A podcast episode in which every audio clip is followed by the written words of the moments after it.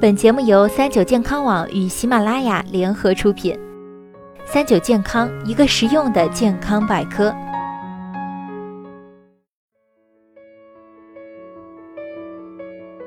嗨，大家好，欢迎收听今天的健康养生小讲堂，我是主播探探。国庆节啊，许多人都想好好放松，释放积压已久的压力，于是旅游、聚会、通宵上网等各种各样的活动填充了整个假期，忙的是不亦乐乎。而一到假期后期，头晕、心力疲惫、肠胃不适，甚至不想上班等症状便接踵而至了。如何防患于未然，让自己快乐有序地度过这个国庆长假？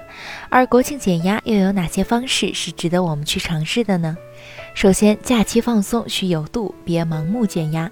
平日里忙忙碌碌，压力大，休息时间少，好不容易盼来了国庆七天长假，不少人都会把它当做放松的最佳时机。不过得提醒，过节的时候我们会不自觉地进入一个极端。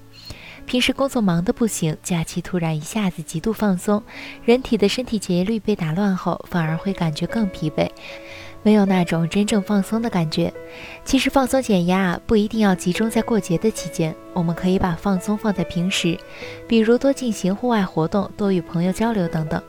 那么国庆节到底如何放松最合适呢？首推户外活动是最好的解压方式，可以根据个人的时间来选择，不要集中在旅游区或者人特别多的地方，环境的嘈杂很能影响心情，反而会觉得压力更大。他建议国庆节可以选择人比较少、空气清新、环境优美的户外走走，能有效的放松心情。而假期多和朋友接触交流、适当休息都是不错的选择。其次，减压方式因人而异，适合自己才是最有效。国庆节给自己的身心放个假，相信很多人在假期前就已经把行程安排满满，回家、旅游、朋友聚会，或者干脆在家睡觉。那么从减压的角度来说，哪种方式减压最有效呢？不同人适用的减压方法不一样，效果也不一样。比如选择回家，尽管这种故乡情节符合人们自我解压、宣泄情感的需要，出发点是放松减压，可来来回回折腾，加上买票的压力，反而起不到这种效果。而对于假期宅居在家，也要注意肚的问题。对于缺乏休息的人来说，趁着假期在家里养精蓄锐是可以的，但也不建议长期待在家里，建议多去户外走走，和朋友聊聊天儿。从专业的角度来说，减压是否有效有两个主要的指标：一是确认有放松的效果，无论哪种人采取哪种方式，关键是通过这种方式能确认得到放松的效果；二是不会衍生新的心理压力。你所采取的减压行为，确认有减压效果的同时，还要确保不会对自己和别人产生新的心理伤害。对你而言，如果满足了这两个指标，这种减压方式就是合适的。同一种减压方式对不同人的适用度不一样。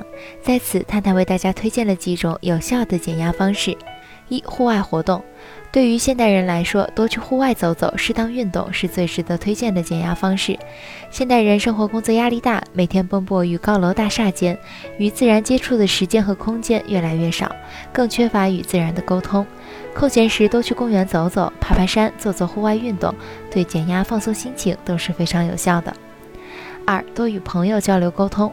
平时工作忙，缺少与朋友间的接触沟通，节假日便是绝佳的朋友间有效沟通时机。不过需要提醒的是，这种沟通不要全集中在吃吃喝喝上，人与人间的沟通交流，在感受那种温馨友善的气氛，减压也就有效果。三、注重心态上的调节。它包括幽默、积极思考等，比如隔段时间看看幽默故事，或者看看小孩子的照片，都能让你很好的感到放松。四、多享受自己的兴趣爱好，每个人多看多做一些自己喜欢的事情，并学会享受它，也能很好的缓解压力。不过，在当你尽情释放心情的同时，为了让自己有序健康的度过这个国庆假期，还需要一些心灵的小约束。为此，国庆前期、国庆中和国庆后期这三个阶段，给大家提了点儿小建议。国庆刚开始时，我们都会有很多的期待。专家建议，别对假期期望过高，要保持平和心态去迎接假期，不要没日没夜的玩乐、暴饮暴食、日夜颠倒，以至于造成生物节律的严重混乱，反而会产生压力，影响身心健康。在假期即将结束时，要及时调整心态，做好要工作的准备。最好的方式是至少提前一天左右进入准备工作的状态。好了，今天的节目到这里就要和大家说再见了。我是主播探探，我们下期再见吧。